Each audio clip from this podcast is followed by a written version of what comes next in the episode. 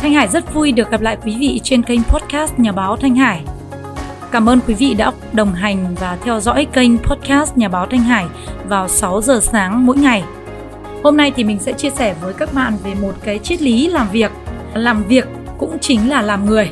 Cái quan điểm này thì mình cảm nhận ở trong một cái cuốn sách của nhà giáo dục Giảng Tư Trung trong cái cuốn sách có tên là Đúng Việc. Trước đây thì Thanh Hải cũng đã có dịp để gặp gỡ và làm việc với anh Giản Tư Trung từ rất là nhiều năm về trước. Những cái cuộc trò chuyện phỏng vấn à, khá là sâu với anh, cũng như là viết những cái bài chân dung đối thoại về anh, giản tư trung, cũng đã cho mình những cái cảm nhận rất là sâu sắc. Thanh hải thì đã gặp và làm việc với nhà giáo dục giản tư trung từ khoảng những năm 2004 khi mà à, anh cũng mới thành lập trường đào tạo doanh nhân Pace đến năm 2011 thì à, chính mình cũng đã đăng ký và tham gia một cái khóa đào tạo về CEO giám đốc doanh nghiệp ở tại trường doanh nhân Pace mình đã cảm nhận rất là rõ, rất là sâu sắc về những cái triết lý kinh doanh cũng như là những cái điều tâm huyết mà anh Giản Tư Trung đã chia sẻ mình còn nhớ cái buổi học khai giảng của chúng mình trong một cái lớp học có khoảng 40 50 doanh nhân. Lớp học bắt đầu từ lúc 6 giờ tối và kết thúc vào lúc khoảng hơn 1 giờ đêm. mà tất cả mọi người vẫn đều vô cùng hứng thú với cái phần chia sẻ của anh Trung.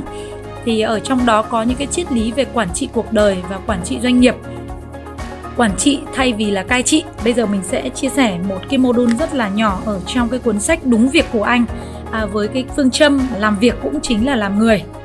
Công việc của bất cứ ai trong cuộc đời cũng bao gồm là làm người, làm dân và làm việc.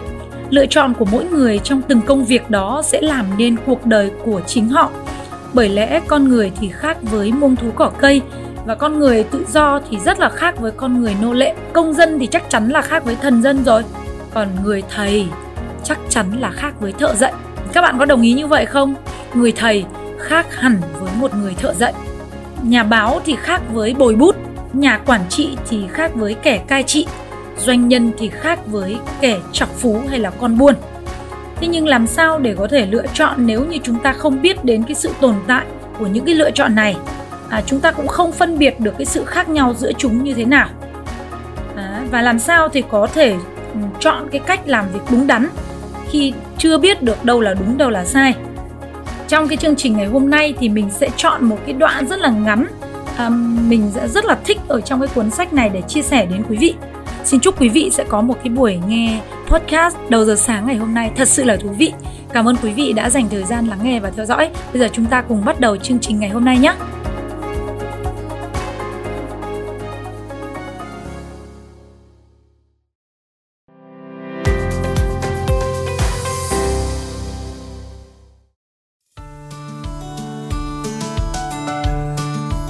Người hỏi rằng là làm thế nào để cân bằng giữa cuộc sống và công việc.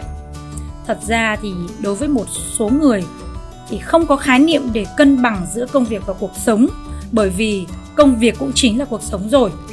Ai trong chúng ta thì cũng gắn với một hay là một số cái nghề nghiệp, công việc và dành phần lớn cuộc đời của mình để làm nghề hay là làm cái công việc đó. Thời gian trong một ngày của chúng ta chủ yếu được dành cho công việc chúng ta sống ở cái nơi làm việc có khi còn nhiều hơn là khi ở nhà. Thế nhưng mà điều quan trọng nhất hơn hết đó là rất hiếm ai có một cái cuộc sống hạnh phúc mà lại không hạnh phúc với công việc mình đang làm. Hay là nói cách khác là nếu như một người giữa cái cuộc sống và công việc nó không hòa quyện vào nhau, thậm chí là trái ngược nhau thì người đó rất là khó có được một cái cuộc đời trọn vẹn và hạnh phúc. Do đó là làm việc cũng chính là quá trình làm người và làm người thì không thể không làm việc được. Con người của chúng ta cũng thể hiện rõ qua công việc của mình, qua chất lượng công việc mà mình làm, cũng như là qua lý tưởng công việc mà mình theo đuổi. Nếu như ta nhìn vào cái cách mình làm việc, cách mà mình sống thì đó cũng chính là cái tấm gương phản chiếu con người của chính mình. Khi đó thì tự ta sẽ cảm thấy thật sự là tự hào về con người của mình, hay là mình không đáng được tôn trọng từ cái công việc của mình mà ra trong cái tác phẩm là những ngày thứ ba của thầy Morie có đoạn, quá nhiều người quẩn quanh với một cuộc đời vô nghĩa. Họ có vẻ lờ đờ, ngay cả khi họ đang bận rộn làm những công việc mà họ cho là quan trọng. Đó là bởi vì họ đang theo đuổi những cái thứ không đúng. Cách để làm cho cuộc đời của bạn trở nên có ý nghĩa, đó là phải cống hiến chính cái bản thân của bạn để yêu thương người khác, cho cộng đồng xung quanh của bạn để tạo ra một cái điều gì đó khiến bạn cảm thấy có mục đích và có ý nghĩa sống hơn. À, để có thể tạo nên một thành tựu đủ lớn trong công việc thì ta thật sự phải yêu nó. Ta phải hạnh phúc cống hiến cuộc đời mình cho công việc đó. Nhưng để yêu nó thì trước hết ta phải hiểu nó bởi lẽ làm sao có thể yêu một thứ mà mình không hiểu nhỉ? Không bao giờ chúng ta có thể thành công với một công việc nếu chúng ta không làm tốt nó mà sẽ không thể làm tốt nó nếu như ta không yêu nó, và cũng không thể yêu nó nếu như không hiểu về nó. Hơn nữa khi ta hiểu, ta yêu và làm tốt một cái công việc nào đó, thì danh lợi sẽ đến như là một cái hệ quả tất yếu, như là câu tục ngữ mà cha ông của chúng ta đã từng nói là công danh thành toại, tức là phải có công rồi mới có danh. Làm việc mà không có lý tưởng nghề nghiệp thì giống như là sống mà không có mục đích vậy ạ nhưng mà làm thế nào để biết liệu là mình có thực sự hiểu đúng bản chất của cái nghề cái việc mà mình đang lựa chọn và theo đuổi hay không? Thì à, có một cái câu nói mà mình cũng rất là thích đó là mình có đang hiểu đúng và làm tốt cái sứ mệnh của nghề của cái, cái công việc của mình không? Cái việc mà mình chọn làm nó có đúng với con người của mình hay không? Ta trở nên khôn ngoan hơn bằng cách đặt ra các câu hỏi và cho dù không trả lời được thì ta cũng sẽ trở nên khôn ngoan hơn vì một câu hỏi được gói ghém tốt, tự thân nó cũng đã chứa đựng những cái câu trả lời rồi. Giống như là con ốc sên lúc nào cũng gắn chặt với cái vỏ ốc ở trên lưng vậy.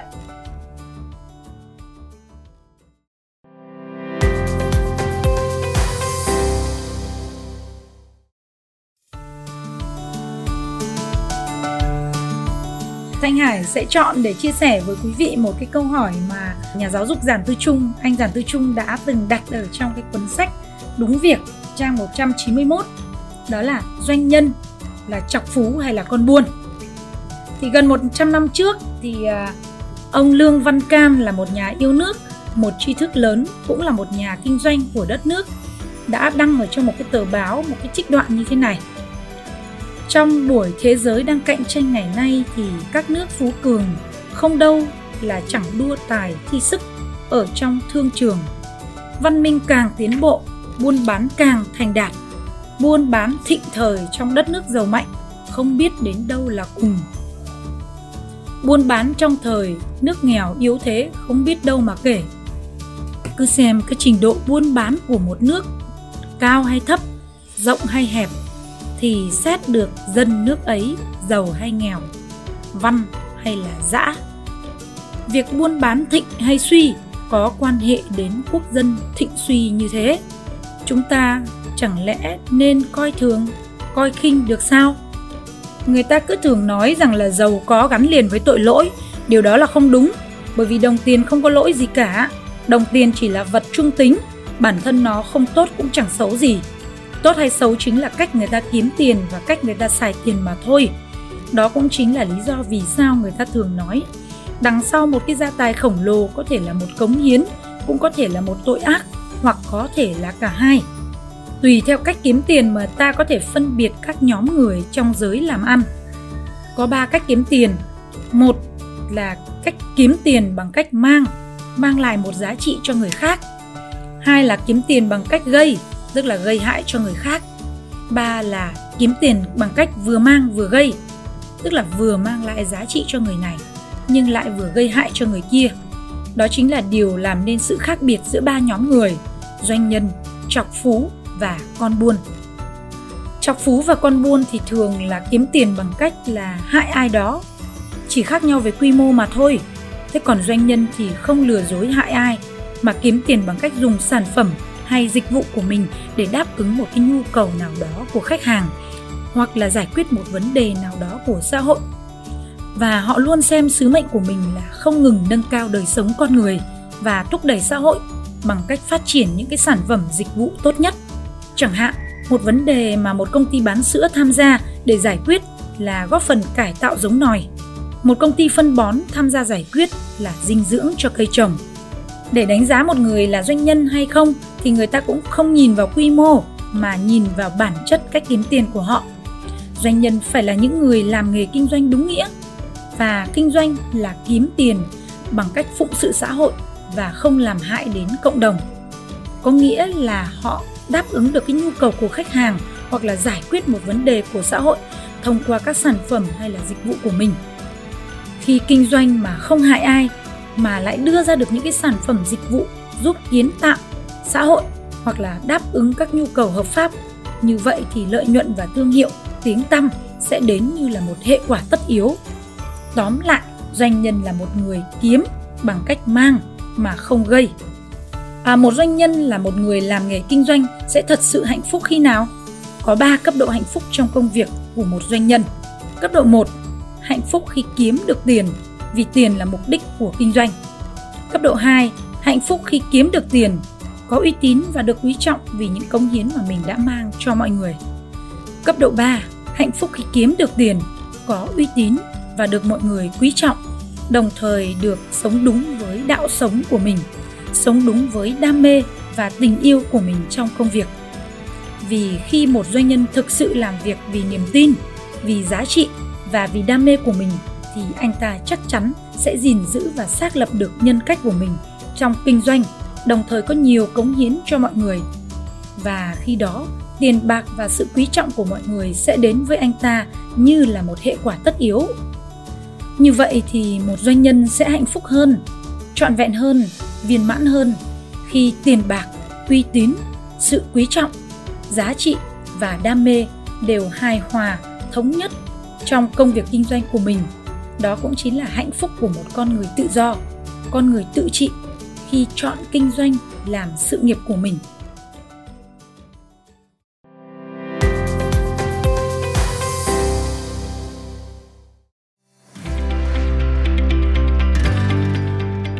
Cảm ơn quý vị đã dành thời gian lắng nghe phần à, chia sẻ của Thanh Hải được trích trong cuốn sách Đúng việc của nhà giáo dục Giản Tư Trung.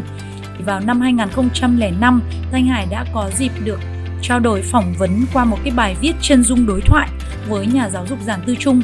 Khi đó thì cái cuốn sách đúng việc này chưa xuất bản nhưng mà cho đến bây giờ thì mình nhìn lại là những cái chia sẻ của nhà giáo dục giản tư trung vào từ những cái năm 2004 05 cũng như là khi anh mới mở ra trường doanh nhân Pace, thì cũng đã mang đầy đủ những cái triết lý kinh doanh như anh chia sẻ trong cái cuốn sách này. Quý vị có thể đọc lại cái bài viết của Thanh Hải ở trên blog cá nhân, nhà báo thanh hải.com mình sẽ gửi cái đường link của cái bài viết này ở dưới phần mô tả của cái video và audio này ở trên YouTube và podcast. Để quý vị có thể click vào đó để đọc cái bài viết này. Và mình rất là tin những cái điều mà anh Giản Tư Trung tâm huyết chia sẻ. Thì cho dù 5 năm, 10 năm hay là 50 năm nữa thì vẫn còn nguyên tính thời sự với cái triết lý kinh doanh đó là kinh doanh là phụng sự xã hội, giải quyết một vấn đề của người khác và nhận được tiền đặc biệt là nó chỉ có mang lại điều tốt đẹp cho xã hội, chứ không gây ra những hệ quả Cảm ơn quý vị đã dành thời gian lắng nghe cái phần chia sẻ của Thanh Hải ngày hôm nay. Quý vị đừng quên là tải cái file audio này về để nghe, hoặc là chia sẻ nó cho đến những người bạn của mình, để họ cũng có thể nghe được những điều vô cùng tuyệt vời giống như là các bạn. Hoặc các bạn cũng có thể đăng ký, follow, subscribe trên cái kênh podcast và YouTube Nhà báo Thanh Hải để tiếp tục nhận thêm được những video, audio mỗi ngày vào lúc 7 giờ sáng ở trên kênh YouTube và 6 giờ sáng trên kênh podcast. Cảm ơn quý vị một lần nữa đã dành thời gian lắng nghe và theo dõi. Xin chào tạm biệt quý vị và hẹn gặp lại.